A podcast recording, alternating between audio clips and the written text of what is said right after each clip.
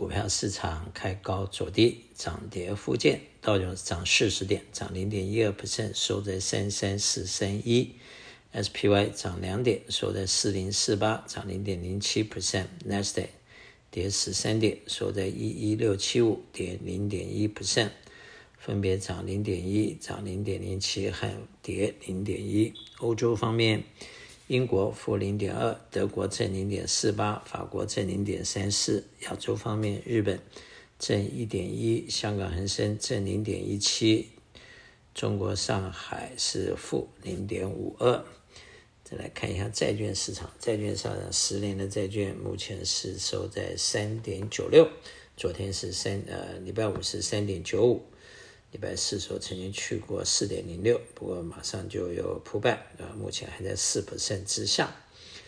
那么短期债券呃呃的利息就比较高，三个月的在四点八四，六个月五点一三，十二个月五点零四，六个月和一年的债券利息都超过了五，两年四点八九，五年四点二五，十年三点九六，三十年三点八九，利息仍然是形成倒挂的现象。Commodity 方面，呃，西德州油八十块四毛，布兰特油八十六块两毛，Natural Gas 两块五毛七。OPEC 的减产的这个 Agreement 好像因为有人反对，没有达成。不过油价还是在八十块之上。黄金一千八百五十四块，小麦六百九十五块。代表恐惧和呃 Grady 的指数目前在五十四，基本上是一个中间偏右，是一个中立的指数，代表市场是进入盘整。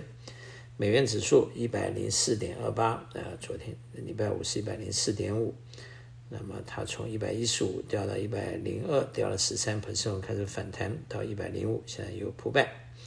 那么。美元兑人民币六块九毛三，美元兑日元一三五点九三，美元兑欧元零点九四。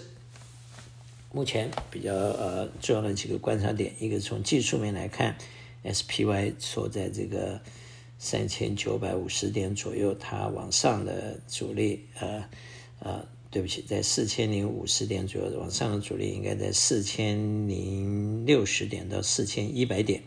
突破四千一百点，下个阻力在四千二，往下的 support，一个是四千，再来是三千九，再来三七五零，短线的 range 应该是在三九五零呃到四千两百点之间，长线的 range 应该是三千七百五十点到四千五百点。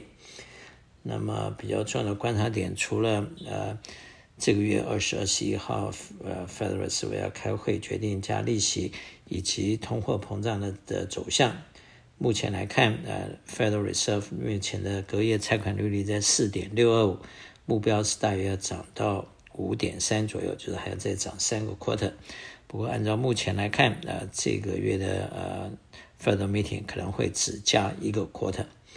那么，但是通货膨胀目前在六点四和五点六还是偏高，因此可能呃，FedEx 要面对呃比较长的时间的通货膨胀，但是由于这个目前大家已经 get used to 这个呃高通膨了，所以短时间可能也不一定要急着把利息加得太快。不过呃，还是要看通膨会不会失去控制。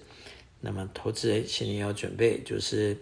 面对高通膨的时代，呃，高利率不会马上下降，应该是一个事实。另外一个重要的就是呃，美国的债务，呃，美国的债务最近有一些这个呃呃 liquidation 的 problem。简单的说，就是美国的国债呃数额太多，失去了呃一些投资人的信心，因此国债呃要再发行是不是能够那么顺利啊，呃，有待观察。同时，由于呃国债的吸引力衰退以后，就必须要升高利息。升高利息的话，那就因此必须保持高利率。因此，利率在呃百分之呃这个呃五左右的这个情况，可能要维持一段时间。那么最后就是在目前的呃的状况来看是。有好消息，有坏消息，市场是一个盘整的状况。